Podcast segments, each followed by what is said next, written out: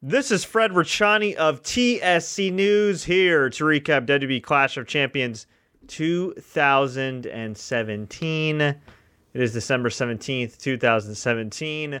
All the SmackDown titles were on the line on the final WWE pay per view and WWE Network of 2017. This show on paper did not look that great. In fact, I wasn't all that excited for it. I was thinking, man, another WWE pay per view Another Jinder Mahal AJ Styles match. They had a damn good match a month before in the UK, but I don't really need to see it again. It was pretty decisive. But here we are. And I gotta say, after watching this pay per view, I think it exceeded my expectations. Now, I, am not gonna say it was a great pay per view, but I could go as far as saying it was a very good pay per view, at least in certain parts. So let's go through the results. By the way, if you're wondering, AJ Styles is still your WWE champion. So that's good. My man Scott Anderson, who's normally my co host, who's currently on, on fatherhood duty because, of course, he's got his beautiful wife April, who's pregnant, who could be giving birth any any time now. Uh, he says that the show was a six out of ten at best. I, I think that's fair. I think that's fair. The, the show had a low bar that, that it had to cross. I, I think it did. Now, by, by the way, before I get to the recap of this show, which I also covered on the sportsquery.com if you guys want to visit and read my report, I want to thank everybody for subscribing. I want to thank everybody for checking out the show. And I want to thank everybody for buying their TSC News t shirts, which you can get this holiday season at teespring.com slash TSC dash news dash gear. You can also just click the link in the description and order yourself a TSC News t shirt or hoodie. All proceeds go towards our production costs, and we really appreciate it. And hey, who wouldn't want one for the holiday season? Also, I just uploaded, good God Almighty, a ton of updates on TSC News on this YouTube channel. So if you're an NFL fan, if you're wondering what the hell is going on with the XFL, which we'll talk about in a little bit anyway, by all means, go through this channel. We upload like how, half a dozen videos last couple days, so check them out. All right. Here are the results. We started things off with the kickoff show. Mojo Rawley beat Zack Ryder. This was okay, solid match, good showcase for Mojo Rawley. He won with a running forearm. The guy kind of reminds me a little bit, and, and he kind of did coming out of NXT, as similar to like a, a uh, Monty Brown. I don't know if you guys remember Monty Brown, aka Marcus Cor Von, for, of WWE ECW fame, who retired relatively quickly after getting to WWE because of some family issues, and he had to tend to be a family man and all that stuff. But he was a guy that back in the day, former football player, played in two Super Bowls, had a lot of raw talent, had a lot of raw charisma. Uh, was actually, I think, older than, than Mojo Rawley is right now. And, and he, he had a, a ton of potential. I, I, think back in the day, he should have even won the NWA title in, in TNA wrestling, but it didn't happen. Uh, but he was a guy to me that looked at like, man, for a few years in the business, he's really good. I think the same way to some extent of Mojo Rawley. When he first came in, he was getting a lot of Goldberg comparisons because he's a great athlete. He was running over everybody. He was a baby face. And then he got squashed by Rusev in NXT and kind of got buried for a while. He was with the Hype Bros of Zack Ryder. They were an okay team. He eventually got called up, did okay. He finally had like a real career turning point this year when he won the Andre the Giant Memorial Battle Royal. But even after that, he kind of didn't do much until he turned on Zack Ryder a couple weeks ago. Hype Bros officially broken up. Cut this really awesome promo on Twitter. And in this match, he essentially continued the theme of that promo, which was Zack, you don't have a killer instinct. Where's your killer instinct? Evidently so. Zack Ryder did not have a killer instinct because he lost this match. I'm very interested in seeing where Mojo goes from here. I think Mojo, like to circle back to the Monty Brown comparison, very similar. A lot of raw talent, a lot of raw athleticism, a lot of raw charisma. But can he put it together? Monty Brown, for a brief period, did when he was active. And I think had he stayed in the business, he could have become a huge star.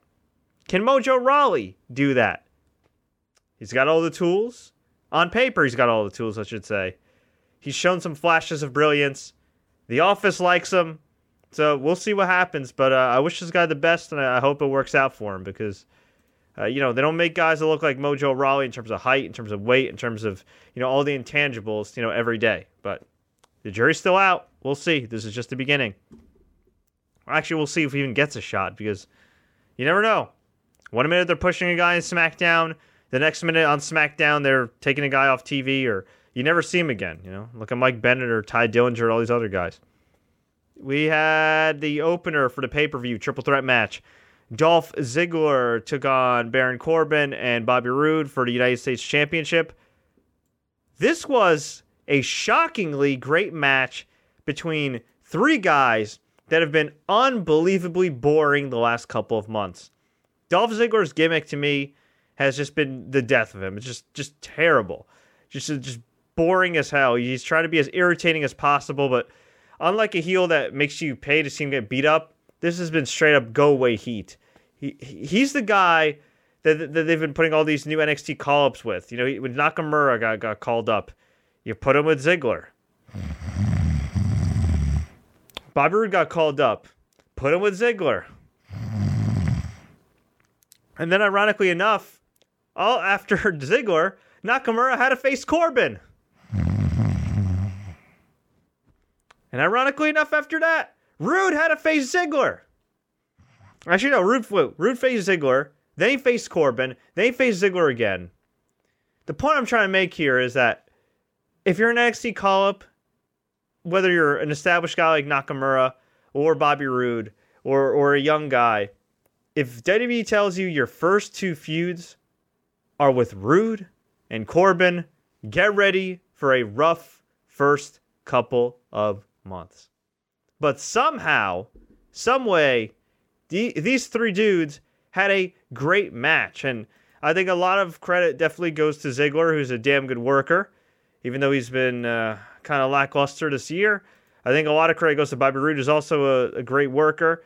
And you know what? Give credit to Baron Corbin. He's not great by any means, but he picked his spots. He did well here. And uh, yeah, this is a great back and forth match for, for sure. It started out with Roode and Ziggler taking Corbin out on the outside, making it a one on one match for now. But then it didn't last because Corbin got outside, got back outside, hit Roode with a big clothesline, punched Ziggler, tried to slow things down for a bit. Roode hit the blockbuster for a near fall off the top rope. Ziggler got his own near fall on Roode with the Famouser. Corbin broke up the pin. Corbin ripped up his shirt, signifying he had enough of Roode and Ziggler. So Corbin ended up giving both clotheslines into the corner. Ziggler hit a running dropkick on Corbin. Deep six on Bobby Roode, but it was only a two count. Crowd was definitely behind Roode. This this Boston crowd, for the most part, was hot all night. Corbin put Roode on the top turnbuckle. Roode knocked Corbin off. Ziggler hopped on, got shades of old school Shelton Benjamin with the superplex attempt. Of course, this led to a Tower of Doom spot where Corbin power bombed Ziggler as he was super- superplexing Roode, only a two count. I would just for once, just for once, like to see a Tower of Doom spot end with a three count. I'm just saying. I'm just saying.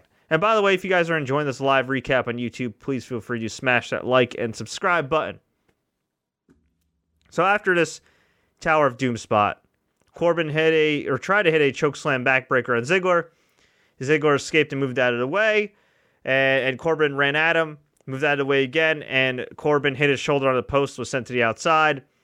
Ziggler went for a super kick on Roode, but Roode hit a double A spine buster. Roode went for a glorious DDT. Ziggler reversed and hit his own DDT for a near fall. Crowd was going nuts here. Corbin tried to throw Ziggler on the outside, be hung onto the apron. Roode threw Corbin outside. Slingshot by Roode on Ziggler into the turnbuckle. Glorious DDT by Roode on Ziggler. Roode goes for the pin. Corbin runs in, tries to steal the pin, but is thwarted. Roode goes for the cover, but Corbin pulls Roode's leg out from underneath at the last second. Backbreaker by Corbin on the outside. And, and then things get a little weird here. Corbin drags Roode back in the ring. It happens so fast. He just gave him a backbreaker on the outside. They both end up back in the ring. Corbin goes for the End of Days. Ziggler hits a zigzag on Corbin at the same time. He's going for the End of Days. One, two, three. And believe it or not, your new WWE United States champion is not the glorious Bobby Roode, the hot star coming out of a great run in NXT. It's Dolph effin Ziggler. After maybe the worst year of his career, since since maybe you know after getting destroyed as part of the Spirit Squad, or or maybe the year where he was the caddy and WWE was worse. Dolph Ziggler is going to likely end 2017 as your new WWE United States champion. What can I say? First of all, this was a match that these three men absolutely positively needed to have, and they all did great. They all looked great. Dolph Ziggler, at least for now, once again, his career is revitalized, although who knows if he can continue this momentum. We've seen this a hundred times before. Ziggler wins a title. Ziggler gets a big win. Ziggler gets a title shot. It's looking good for him and then they go back to burying him. I, I, think at this point he is damaged goods even after this match, but whew, if he can somehow match the well, match quality that, that he displayed here, I, I, think he'll be okay. But I think Bobby Roode should have won this match or Baron Corbin should have retained. We'll see what happens. Maybe they'll do a rematch on SmackDown. Maybe they'll close out the year where Bobby Roode wins the title as a late Christmas present. Who the hell knows? But yeah, con- confusing as hell in, in terms of, of, the booking here. But I like the match so much. The crowd liked the match so much. I think you could forgive the ending for now. We'll see where it goes. We'll see how it plays out. But uh, yeah, Dolph effin Ziggler is your WWE United States champion. Good God Almighty. Wow. Not a great initial run for Baron Corbin either as champion.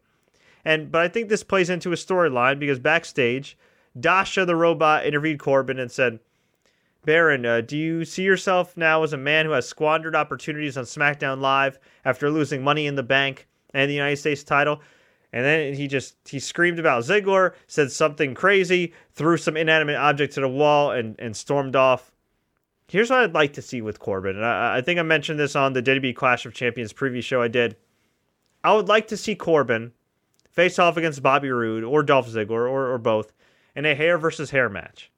I'd like to see Corbin lose, be forced to shave his balding skullet, and then I'd like to see Corbin go away for a while. A few weeks at least. Go away, repackage himself, keep the theme song. It's a great theme song.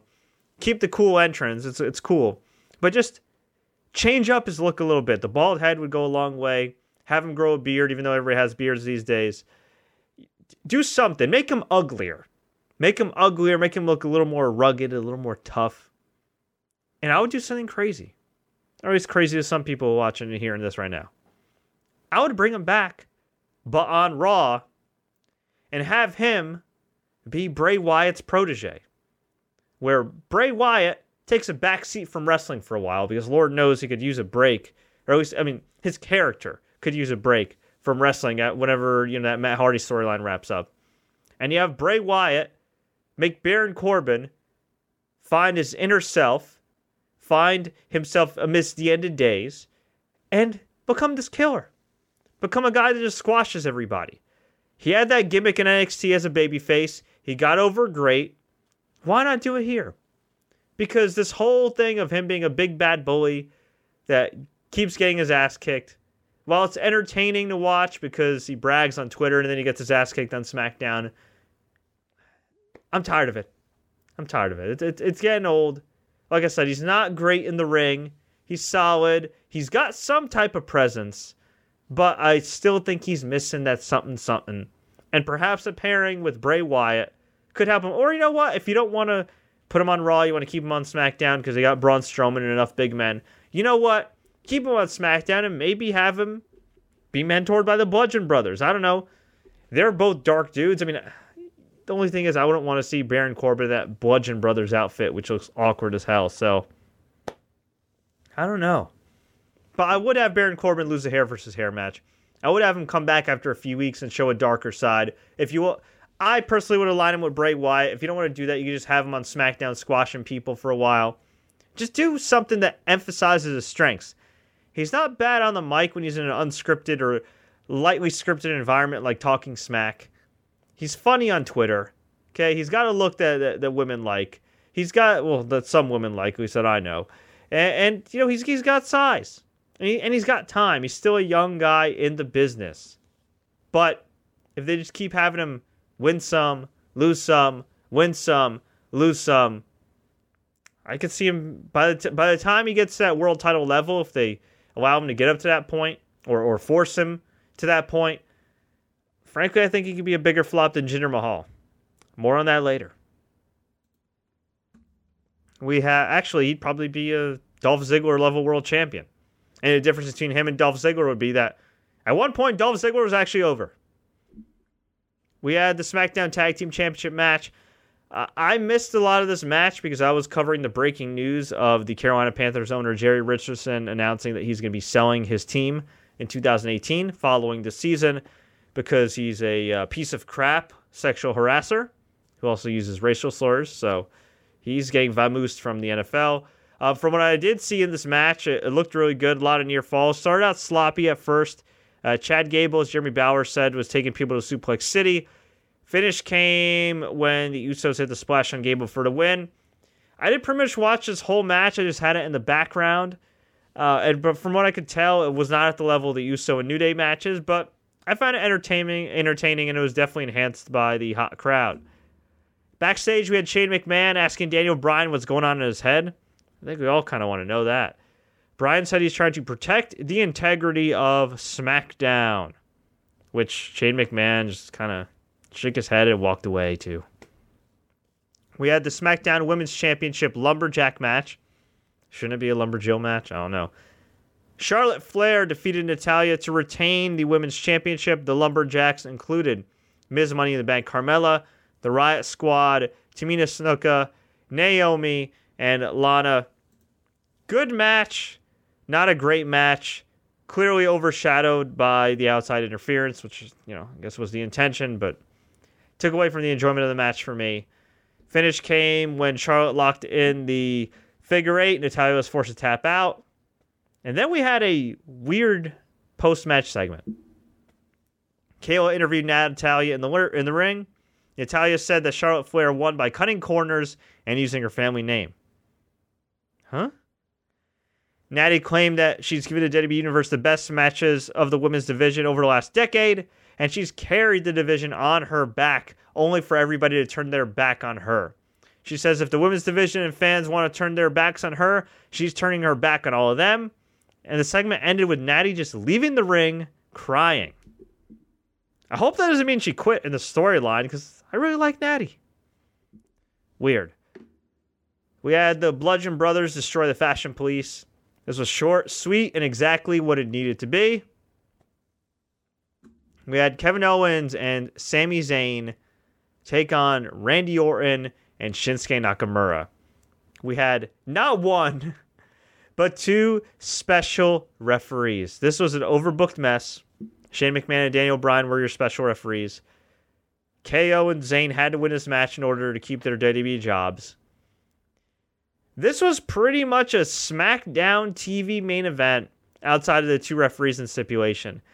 The only real notable spots besides the finishing sequence, really that I could think of outside of Bryan and McMahon arguing and KO arguing with McMahon and Bryan, was I'm trying to think. I guess Zayn screaming at Orton was pretty entertaining. Nakamura being splashed through the announcer's table by Owens was pretty cool. And then at the end, once Owens hit the splash on Nakamura, Orton hit a draping DDT on Zayn and hit an RKO. Orton went for the pin, but it was broken up when Owens pushed Bryan against McMahon, who was making the count. Shane McMahon interpreted this as Bryan breaking the pin intentionally. Shane says it was an accident. Orton was, was confronting him. And Orton, of course, hits another RKO on Owens, but he's not the legal man. Now, at this point, think about it. Orton hit an RKO on Zayn, practically beating him and effortlessly hit an RKO on Kevin Owens, making these guys look like, as my buddy Bryan Alvarez would say, complete geeks. So then Zayn and Orton traded roll ups, uh, various schoolboy pin attempts. Zayn rolled up Orton for what looked like a three count, but Shane McMahon purposely stopped at two to thunderous boos. After an intense argument with both refs, Zayn went for another roll up, and he got the win for his team after Bryan made a fast count. Hey, Shane went for uh, a slow two count. Bryan went for a fast three count. Who's wrong here? I think more so Shane. So overall, uh, this was nothing too special outside of the table spot and finishing sequence. It's definitely going to set up an interesting night of SmackDown Live this Tuesday. But I'm not a fan of KO and Zayn looking like geeks. And I am absolutely not a fan of Shinsuke Nakamura. Just a couple months after challenging for the WWE Championship, looking like an afterthought. Yes, he's in one of the main events, but looking like an afterthought, just laying on the outside. Not a big fan of this match. Not a big fan. I'm intrigued by what's going to happen with Bryan and, and Shane, but I'm not a fan of really all the all the. Okay, I wasn't a fan of the match for the most part. I'm not a fan of of this Shane McMahon overkill, but I am a fan of Bryan's involvement. I am intrigued by it. I, I just hope it doesn't lead to another Shane McMahon match. I mean, I'm, I'm you know what? Pro- it probably will. For all I know, Shane's going to enter the Royal Rumble, and for all I know, they're going to do some type of Shane McMahon match at WrestleMania because why not? That's what they do. Ugh. Ugh. Anyway, we get to our main event. AJ Styles versus Jinder Mahal. AJ beat Jinder Mahal to retain the title. Earlier tonight, the night the Singh brothers teased maybe they won't be at ringside because Jinder doesn't need their help. Well, he didn't need their help. Started out with AJ getting aggressive early in the ring on the outside, working on Jinder Mahal's leg. Mahal hit Styles with a forearm to the throat and launched the champ ribs first onto the top rope, bouncing Styles out of the ring. A fan audibly yelled Mahal's on steroids, which he ignored. He sent Styles into the barricade, continued to work on the ribs. Mahal got back in the ring, tried to go up top, but Styles answered with a midair dropkick. They continued to brawl on the outside before Mahal's rolled back into the ring. Styles goes for the phenomenal forearm, but Mahal pushes the champ and causes him to once again land ribs first on the top rope. Gutbuster by Mahal. That was a near fall. And, at this point, I really like the solid old school psychology in this match where Styles is working on the leg to lock in the calf crusher down the road. And Mahal working on the ribs because, hey, if you knock the wind out of the champ, it's going to be hard for him to win, especially if you hit that Khallas, or as we say in Arabic, the halas, which is Arabic for finish. The more you know. So, Mahal continues with the ribs. The two trade some near falls and reversals. Styles barely kicked out of the Mahal big boot. And at this point, the crowd is way quieter than expected, but I guess it's hard to buy Mahal as a serious threat because not only did he lose to Styles right before India, he wasn't even at Survivor Series, and the guy lost in India to 47 year old Triple H.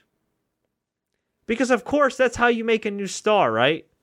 You have a 47 year old part time executive pin him in his home country after building him up for six months. So stupid. And they wonder why some of this, these new talents or modern day talents aren't as over as the guys in the past from Triple H's era. Maybe because you guys beat them. Whatever. Whatever. So, anyway, Mahal goes up top, eats a Pele kick. Styles knocks Mahal off. Styles was going to continue his momentum and, and maybe try to try the phenomenal forearm, but the Singh brothers grab Mahal. Somehow this wasn't a disqualification, so Styles took both men out including hitting a Styles clash on one of the Singh brothers. Styles goes for the phenomenal forearm. Mahal moves out of the way and hits the Khallas. This kind of took forever after this. Mahal dragged Styles in the middle of the ring, stalled, went for the pin. Ref had a really slow two count. Styles kicked out at two and a half. Crowd started to slightly wake up. Mahal teased hitting a Styles clash, but Styles reversed into the calf crusher. Mahal nearly got to the ropes, so Styles rolled him up away from the ropes walked in the calf crusher again, and forced him to tap out. Overall, good match, but nowhere near the level of their SmackDown match from last month. Definitely a hotter crowd last month. The crowd was quiet in certain parts, but both men had a lot of great effort uh, put into this. But yeah, I'd say a very good match. Uh, good. You could maybe say very good. uh, but nothing special that you got to go out of your way to see. In fact, the only match I'd say you really got to go out of your way to see is the triple threat U.S. title match. So overall, an above average pay per view, as Scott Anderson told me. I think a six out of ten is about right. Maybe maybe six and a half to if you want to be generous. Uh, but again, nothing you really have to go out of your way to see other than the U.S. title match, and we'll see what happens with Mahal down the road. Is is he going to stay relevant? Are they going to just bury him and make him another mid card geek? Oh, I forgot to mention too how over Rusev and Aiden English were to start the tag match. Aiden English introduced Rusev. Rusev got a huge ovation. There were thunderous chants of Rusev Day. Aiden English sang his 12 Days of Rusev, or, and it was just, it was excellent. It was excellent. Complete baby faces here. I wish they won this match. I hope, I sincerely hope that this turns around the careers of Rusev and Aiden English, who have been really going nowhere the last few months, especially Rusev, a guy who I think could be, and frankly should be, a top main event superstar. But unfortunately, since that's not in the cards right now, might as well put him in a fun tag team with Aiden English. Hopefully, these guys eventually get the tag titles because they are great together. So, with all that being said, let's go to some of the comments and hear what you guys think about WWE United Champions, and then I'll go over real quick the news about the XFL and the WWE Hall of Fame. All right. Mr. Racer 1029 says Jinder Mahal is better than AJ Styles. I think there's a little Indian bias there from uh, Mr. Manpreet, but I, I, I could be wrong. Could be wrong. Okay. Holiday197 says, Thank God AJ retained, although we're not out of the woods yet. AJ could drop the title at Royal Rumble. Hopefully, it's not to Jinder. I think they're going to have a hard time going back to Jinder after this. Walter Peanut. I do not like Ryder doing the woo woo taunt before the boot. It's supposed to be more serious. I like, you know, it's about the little things. Yeah, I agree. If this was a blood feud with, with you know, two two guys who hate each other and Ryder being heartbroken, his partner turned on him, why is he doing the woo woo woo? I agree. I agree. Telvin says, I hope my boy AJ keeps the title till WrestleMania. I hope so too. JB says AJ Styles versus Zayn, or Zayn and KO, or Zayn Orton at Royal Rumble would be great. Hell yeah. JB also says four years later, and Bryan is still fighting the corrupt McMahons, trying to gift Randy Orton victories. That's true, actually. You're, you're right about that. I didn't even think about the authority connection. Yeah. The King of the Street says, I lost 20 bucks because I thought Carmella was going to cash in at AJ Styles. That's funny. Carmella did tease cashing in uh, in the women's match, but she was thwarted by the Riot Squad. Orton looks 10 years younger with hair. He also looks 10 years creepier with hair. I don't know if he got some weird hair transplant that Wes Welker got or, or something, or he just decided to let his hair grow out, but it's, it's, it's weird. It is so weird to see Orton with hair. Um, the match with between Styles and Mahal was pretty boring, mainly because Mahal had the offense about 90% of the time and did nothing exciting. And maybe Styles' worst match since coming to WWE. I don't know. Kevin Owens might have an argument there. Okay, I like Natalya, but she's a horrible actress in promo. She's not a great promo. I wish they would just let her be nice girl Natty. The the Natty you see on Total Divas is so much more marketable and likable and more engaging and hotter than, the freaking Natty you see on WBTV. That's for sure. In fact, for whatever reason, especially on the SmackDown Live brand, they script the women so badly. It's always cringeworthy. I don't understand. Maybe if they had a woman writing for women, they'd actually have good dialogue. Just an idea. The last two minutes of Orton and Zayn, or uh, Owens and Zayn versus Orton and Nakamura, were interesting with the tension between Shane McMahon and Daniel Bryan. The rest of the match is blah. I agree. Okay, Liam King says, Yo, shut the F up and show us the damn match. I don't care about your damn opinions. Okay, cool. Well, you have no friends. Anyway. Uh, let's see. Fred, Angels Wrestling's asking me, Fred, who do you think is going to win the Royal Rumble? That's a really, really good question here. Who's going to win the Royal Rumble? Well, off the top of my head, I'd say Roman Reigns. which I know a lot of not a lot of people want to hear. But if they're setting up Roman Reigns versus Brock Lesnar WrestleMania, you could do Roman Reigns winning the Rumble in Philly again. How ironic. Or what you could do is have somebody from SmackDown win and have Roman Reigns earn a title shot at Elimination Chamber, which I think might be the better scenario. So, who do I think is going to win the Rumble? Hmm. Originally, I was going to say Roman Reigns or John Cena. But John Cena's been pretty damn busy with his film schedule. He just had the premiere of Ferdinand. I'm not saying Cena's not going to appear at WrestleMania, but I have a feeling Cena's going to be a lot busier than people think he's going to be, or, you know, at this time. At least wrestling fans. The dude has a lot of momentum right now in Hollywood. He's working on the Today Show more, you know, especially with the whole Matt Lauer controversy and everything. He's, he's getting more work on there. And frankly speaking, I think there's a chance a chance that John Cena could miss WrestleMania this year. Not saying it'll happen, but I think he could. And if he doesn't, but he gets more commitments, I could see him having a role at WrestleMania, but not a major one. Kind of like WrestleMania 32, where he made a surprise appearance. I could see that instead.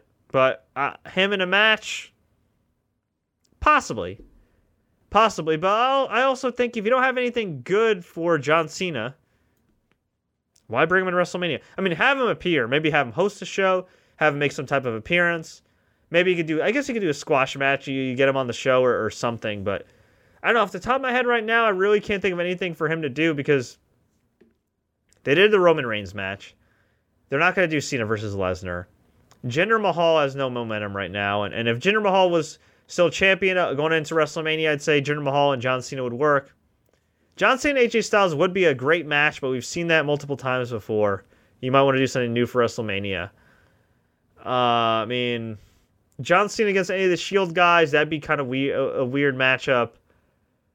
Um, John Cena, Baron Corbin, we've already seen that. That was nothing. I'm just trying to think off the top of my head. John Cena, Triple H, I don't think it's going to happen because it looks like they're doing Kurt Angle versus Triple H. You know, I really, I really can't think of anything great for John Cena. I mean, you know, okay. There's a couple cool dream matches I'd like to see.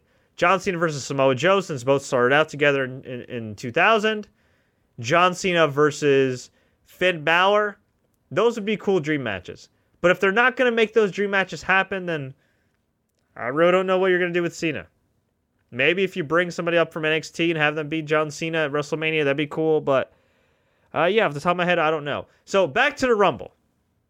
If it's not to be, if I can't pick John Cena, if I can't pick Roman Reigns, I'd say, personally, I'd pick either Shinsuke Nakamura or Finn Balor. I think both guys are kind of directionless and floundering right now. Both guys could use the much needed momentum. If Finn Balor goes to SmackDown, he could challenge AJ Styles. They'd have another great match, a rematch from their WWE TLC encounter. And maybe, just maybe, you could have Karl Anderson and Luke Gallows follow him there, reform the club once and for all and Finn Balor could win the title WrestleMania. That'd be awesome. I'd love to see Finn Balor get another world title run after that horrible luck he had in 2016. At the same time, you got Nakamura, who's also getting up there in age, who has never won a world title in WWE. And, you know, his momentum has really stalled. Even though he's been in main event matches, his momentum has really stalled. And I think AJ versus Nakamura is a fresh matchup. Most people haven't seen it. A lot of Japanese fans have seen it. A lot of fans of New Japan have seen it. But most American fans have not seen that match. It would be a tremendous match, a rematch from their Tokyo Dome match from a couple years back. And that'd be great. So if I had if I had to choose, I would say Nakamura. I would definitely say Nakamura. Nakamura, AJ Styles, I think that'd be great. Second choice would be Finn Balor challenging AJ Styles, and Finn Balor finally turning heel and reforming the Bullet Club in WWE. Although you can't really call it the Bullet Club, you could just call it the Club. And Telvin agrees with me. I'd love to see Nakamura or Balor. Actually, you know what? Another thing you could do if Shane does end up firing Kevin Owens or Sami Zayn is having Kevin Owens or Sami Zayn win the Royal Rumble.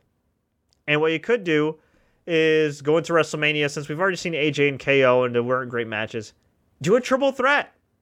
AJ Styles versus Kevin Owens versus Sami Zayn for the WWE Championship. That'd be awesome.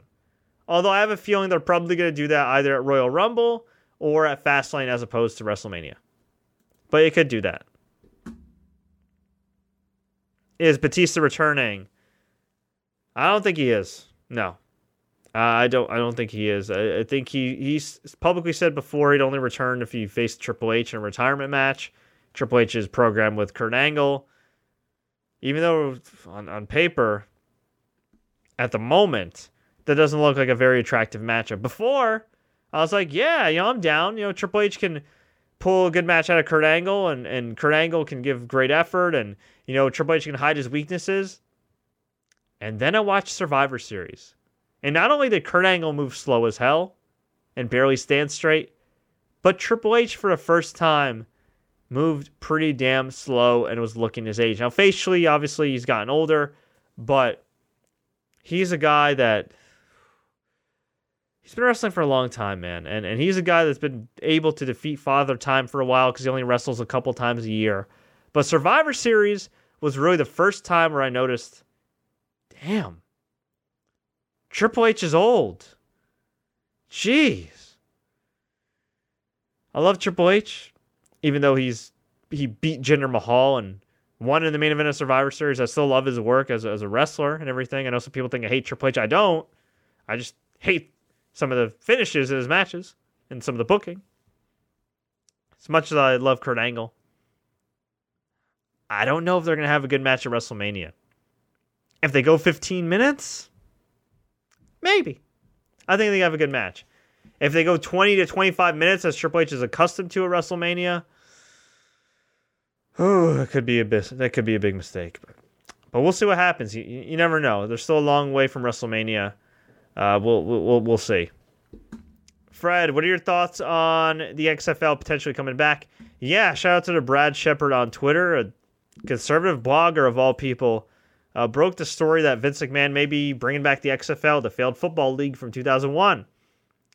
David Bixenspan of Deadspin reached out to WWE, and in fact, they didn't deny it. They said that Vince McMahon has established Alpha Entertainment as a venture outside of WWE, and he's looking into uh, you know a variety of ventures in entertainment, including professional football. Chris Harrington uncovered that, that WWE is looking to trademark UFL and URFL, which sound like different acronyms as opposed to XFL. And yeah, I guess Vince McMahon really wants to try his hand at a football league again. Personally, I think it's a horrible idea. While I think there's a market right now for an alternative football league, I, I think there, there has to be a, a few ground rules here, which I don't think Vince McMahon's going to abide by.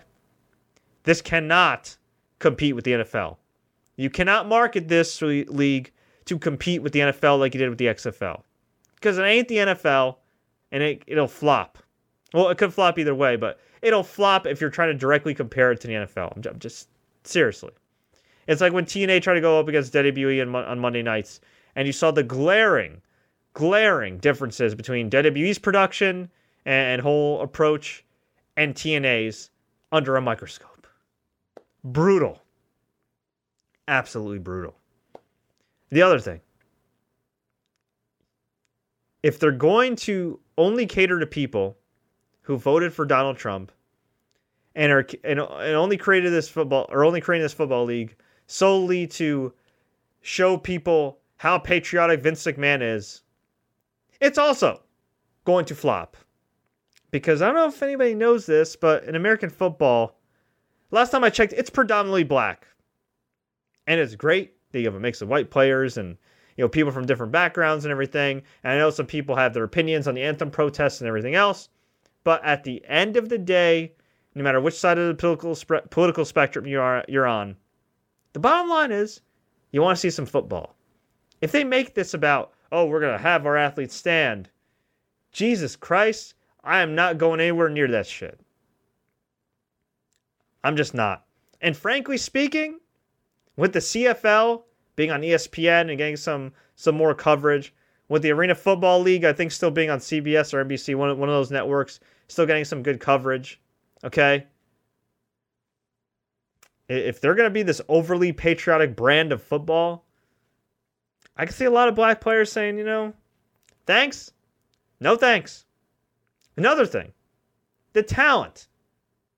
Let's say that they decide to cater this f- brand of football to people that just want to watch a different alternative of football. Okay, keeping politics out of it and all that stuff, which I hope they do. Where's the talent? Now you could maybe bring back He Hate Me from the Dead. I think he's like 40 years old. Maybe he can still play. But who else you got? I guess you got Johnny Manziel. You got Tim Tebow. You got Colin Kaepernick. Those are the big three not currently in the NFL right now. Are you going to be able to pay? Add the uh, actually, are they going to be able to pay or willing to pay out of the ass to get any of those guys? I don't know. I don't know. I it's gonna be hard to justify those guys' salaries. But at the same time, if you're launching a separate football league, you need some star power. And if it ain't Colin Kaepernick, you better get Tim Tebow. And if it ain't Tim Tebow, you better get Johnny Manziel. And if it ain't Johnny Manziel, who the hell are you gonna get? I mean, Vince Young would be awesome. But I think Vince Young would play for anybody at this point. Number four, the long term repercussions. I don't know if you guys have noticed this, especially for people outside the US, but the NFL has been involved in a myriad of concussion lawsuits. They've been under fire for their BS concussion protocol. In fact, they've been under fire by Chris Nowinski, who's actually an ally of WWE and the head of the Concussion uh, Research Institute. And uh, he's been publicly trashing the NFL for weeks on end now.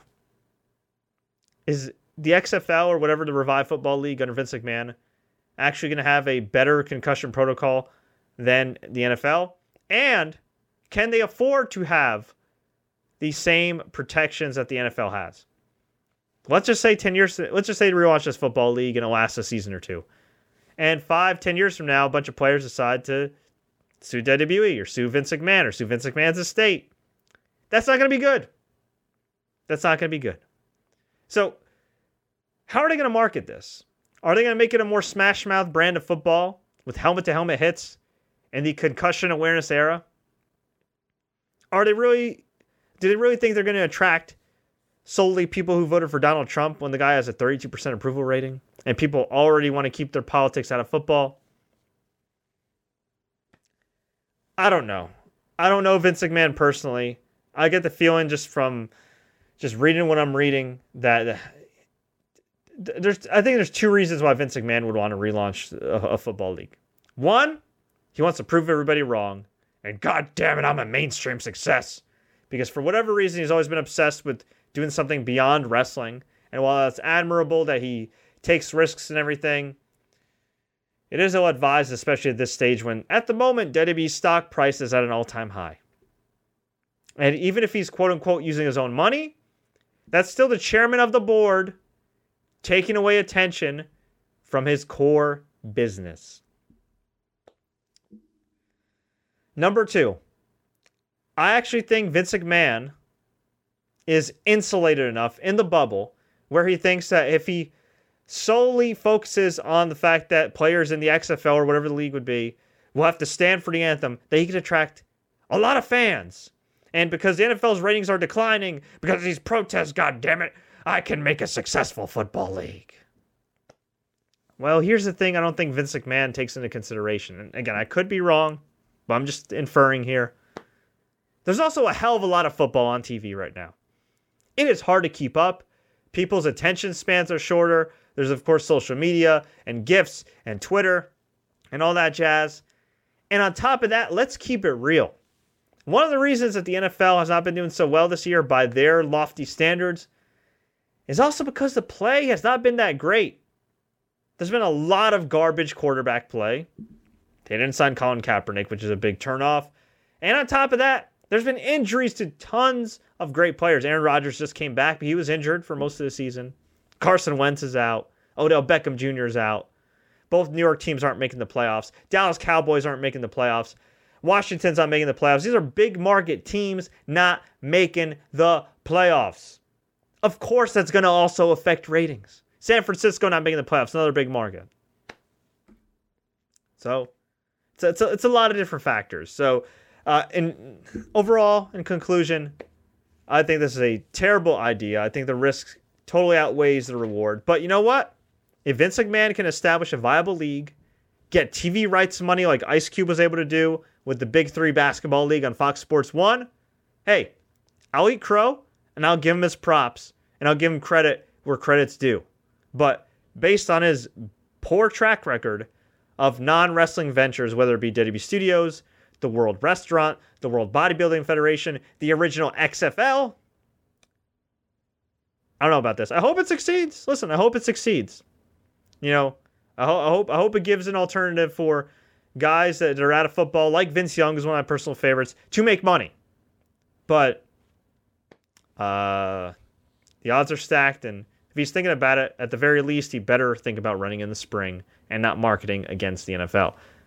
Now, on the other last piece of news before we got out of here, which the Brad Shepard on Twitter also broke. So shout out to him. And by the way, some people were asking, how would this guy know about the XFL and WWE when he's a conservative blogger? Well, Linda McMahon's in Donald Trump's cabinet. Last time I checked, they're conservative. It's not out of the realm of possibility a conservative blogger who's got conservative political sources to have somebody that's connected to WWE who could feed him this information. So that that's the connection there. Okay, he claims that the WWE Hall of Fame class is as follows for 2018: Goldberg, Bam Bam Bigelow, former WWE Women's Champion Ivory, the Dudley Boys, and ugh, Kid Rock. Well, I'm fine with all of those except for Kid Rock. I guess they want a, a celebrity there. I mean, I don't know if I'd want to induct a flaming racist like that guy, but hey, he did contribute a lot to WWE in terms of theme songs. He's been a friend of the company for a while. He's on a WWE 2K18 soundtrack whatever, give Kid Rock the uh, meaningless uh, celebrity wing of the Hall of Fame. Goldberg's a great headlining act. Bam Bam Bigelow, New Jersey native like myself from the Jersey Shore. God rest his soul. I'm happy with that. Ivory, I think that's great, especially because she was on the original Glow, and of course, you know, Glow is, is a very popular series on Netflix, which just got renewed. Dudley Boys, one of the all-time great tag teams. That's fine, and it makes sense too, especially with Bubba Ray teasing retirement on Ring of Honor. So uh, yeah, shout out to at the Brad Shepard for breaking that story. We'll see if it comes to fruition, but you know th- those all sound uh, pretty like pretty logical picks to me. Okay. Uh, Big Dave Batista, we need you to take this the title off AJ Styles. Damn, come on, man.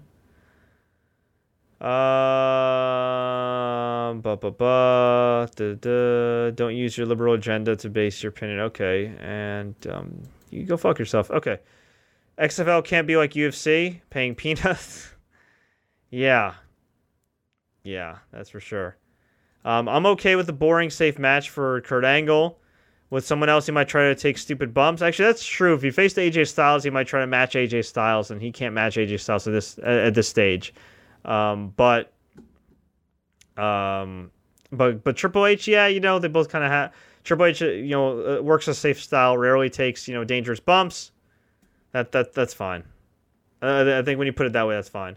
Dan Foster says Roman Reigns will win the Elimination Chamber. That makes sense if he doesn't win the Rumble because, you know, what else is he going to win if he's going to get a shot at, at Brock at WrestleMania? I, I get, you know, I guess he could technically, you know, win a match on Raw or something. Fred, any chance Kenny Omega debuts at the Rumble? No, Kenny Omega, I believe, is signed through summer of 2018? No. Fred, have you seen The Walking Dead lately? Yeah, I've been watching it more so on like fast forward or in the background. It's no longer a must see TV for me. Uh, you know, it, it, was a sad moment at the end, which I'm not going to spoil for anybody that hasn't seen Walking Dead. Uh, but I've been feeling it. I feel like they've really kind of dragged this thing out, and I know that they go by the comics and everything. But last time I checked, the TV show in a comic book, and you can only have this thing go on for so long before you do something major. It's cool that they're killing off one of the major characters finally, but I feel like it's a reoccurring theme with The Walking Dead. You have a season where nothing really happens. When they do kill somebody, they focus on a supporting character you didn't have any reason to care about before, and then they just kill them off. I'll say this though uh, Jeffrey Dean Morgan, really strong work in this season. Uh, you know, I thought he came off a, a lot more badass. Uh, you know, I, th- I, think the first season, full season of his, he was he was way too charming, way too handsome, you know, almost too likable as a bad guy. You know what I mean? But uh, he he picked things up in, in, in this season. Uh, but you know, I got nothing against the actors on the show. I think all the actors are really talented. I just think the writing has just been not not all that great. Far be it from me to criticize a writer, but uh, yeah, I think it's been kind of boring. And you know what? The ratings have reflected it. They've been doing the lowest ratings in what, like six, seven years of the show's history. So there's a reason for that. It's gotten kind of boring. It's gotten kind of stale. I'm still interested in the show, uh, but uh, again, it's not appointment TV for me anymore. Uh, Vikings is. Vikings, uh, I love right now. I'm loving season five of Vikings. I really enjoyed the season finale of Gotham. I'm currently binging The Crown on Netflix. The Punisher, oh my god. The Punisher was great. I love The Punisher. I could not believe the violence in that sh- series, especially for a Marvel series. It's like they looked at Game of Thrones and Walking Dead and were like, hold my beer. So that's what I'm currently watching, and that's my current thoughts on uh, The Walking Dead. All right, we'll get a couple more questions here, and then I'll head on out. Just so you know, Colby Covington, the UFC fighter and Impact Wrestling star, spoiled Star Wars. Yeah, he spoiled it for me because he's a piece of shit. So, yeah, I don't like Colby Covington. I, I, hear a lot of people that keep comparing this guy to Chael Sonnen. Stop. Not as clever as Chael Sonnen. Not as subtle as Chael Sonnen. Not as good of a fighter as Chael Sonnen. He's a guy with, you know, 15,000 followers or maybe 70,000. I don't know how many followers. It, do, it doesn't matter. This guy is just trying way too hard. He has go away heat. Okay? Let's see. Let's recap what he did. He called Brazil a dump, like a freaking racist. He had half his team, American top team, leave him because he was a freaking racist and wouldn't apologize to his own teammates who are Brazilian. Or I guess now ex teammates. He spoils Star Wars for people, which is just just a dick move.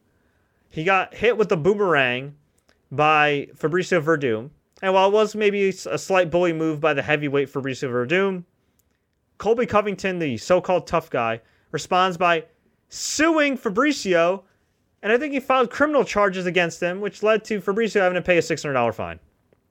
Now, I don't like Fabricio Werdum, but really? And then on top of that, he got on Instagram and went on a, a rant saying gay slurs. At some point, is UFC going to punish this guy? At some point, are they going to suspend him and keep him on ice for a year? It's 2017. Don't be using gay slurs. And, and as far as, you know, comparisons to Chael, yeah, Chael was derogatory to Brazil as well. Chael did it in a subtle pro wrestling heel way. Now, I don't know if it'd go over so well in 2017 going into 2018, but in 2010, 2011, 2012, he did it with a wink, he did it with a nod. And when, when you actually listen to interviews that he did about Brazil, he was actually very complimentary about Brazil. He's been a guest on this show. He's a guy that I've worked a little bit with before when I worked at Spike TV. Nice guy. I don't think he's a, a, a bad guy at heart and everything. He might have some views that are a little uh, complicated. I'll, I'll say that in terms of politics. But he's not a guy that I've ever known to actually insult Brazilian fans maliciously. You know, again, he's done it subtly with the wink, with the nod. He's been he played a character. Whereas Colby Covington right now is just being a racist dickhead that nobody wants to see fight. He's a he's a boring fighter. He's a nothing guy. Maybe somebody in UFC likes him and that's why they're not suspending him and, and keeping him on ice or, or cutting him. But man, I'm just Colby really. Whatever resources they have with Colby Covington, they should be using that to get Nate or Nick Diaz back in the cage. Or they should be using that to finally sign Ben Askren out of retirement and have him, arguably the best welterweight in the world, finally compete inside the octagon. But that's my opinion on Colby Covington. As for his promo work on Impact, he's fine, but Dan Lambert's the real star of that team. Folks, I'm gonna get out of here. It's been a long night. I hope you enjoyed this recap show. I hope you enjoyed Clash of Champions. Did you love it? Did you hate it? Did I not get a chance to get to your question? Please feel free to comment below. You can check out all my updates on the sportscourier.com. Like I, like I said before, I uploaded a ton of different videos. Let me just go through some of the videos here that I uploaded on the TSC News YouTube channel. I uploaded a video blog about Jerry Richardson selling the Carolina Panthers following harassment allegations. I uploaded a video blog, unfortunately, about Tom Zenk, former WWE superstar, WWE superstar, unfortunately passing away at age 59. Of course, we got this recap show. I got news on Marvin Lewis leaving the Cincinnati Bengals. Of course, I got my thoughts on the XFL. And I have an in depth interview with Ring of Honor wrestling star Shane Taylor, who just competed at the Final Battle pay per view, which saw Dalton Castle defeat Cody Rhodes to win the ROH World title. So please check that out. Until next time, everybody, tweet us, Facebook us, do what you got to do. Please like, share, take care. Don't forget to subscribe and enable notifications. Have a great week. And as always, enjoy the matches.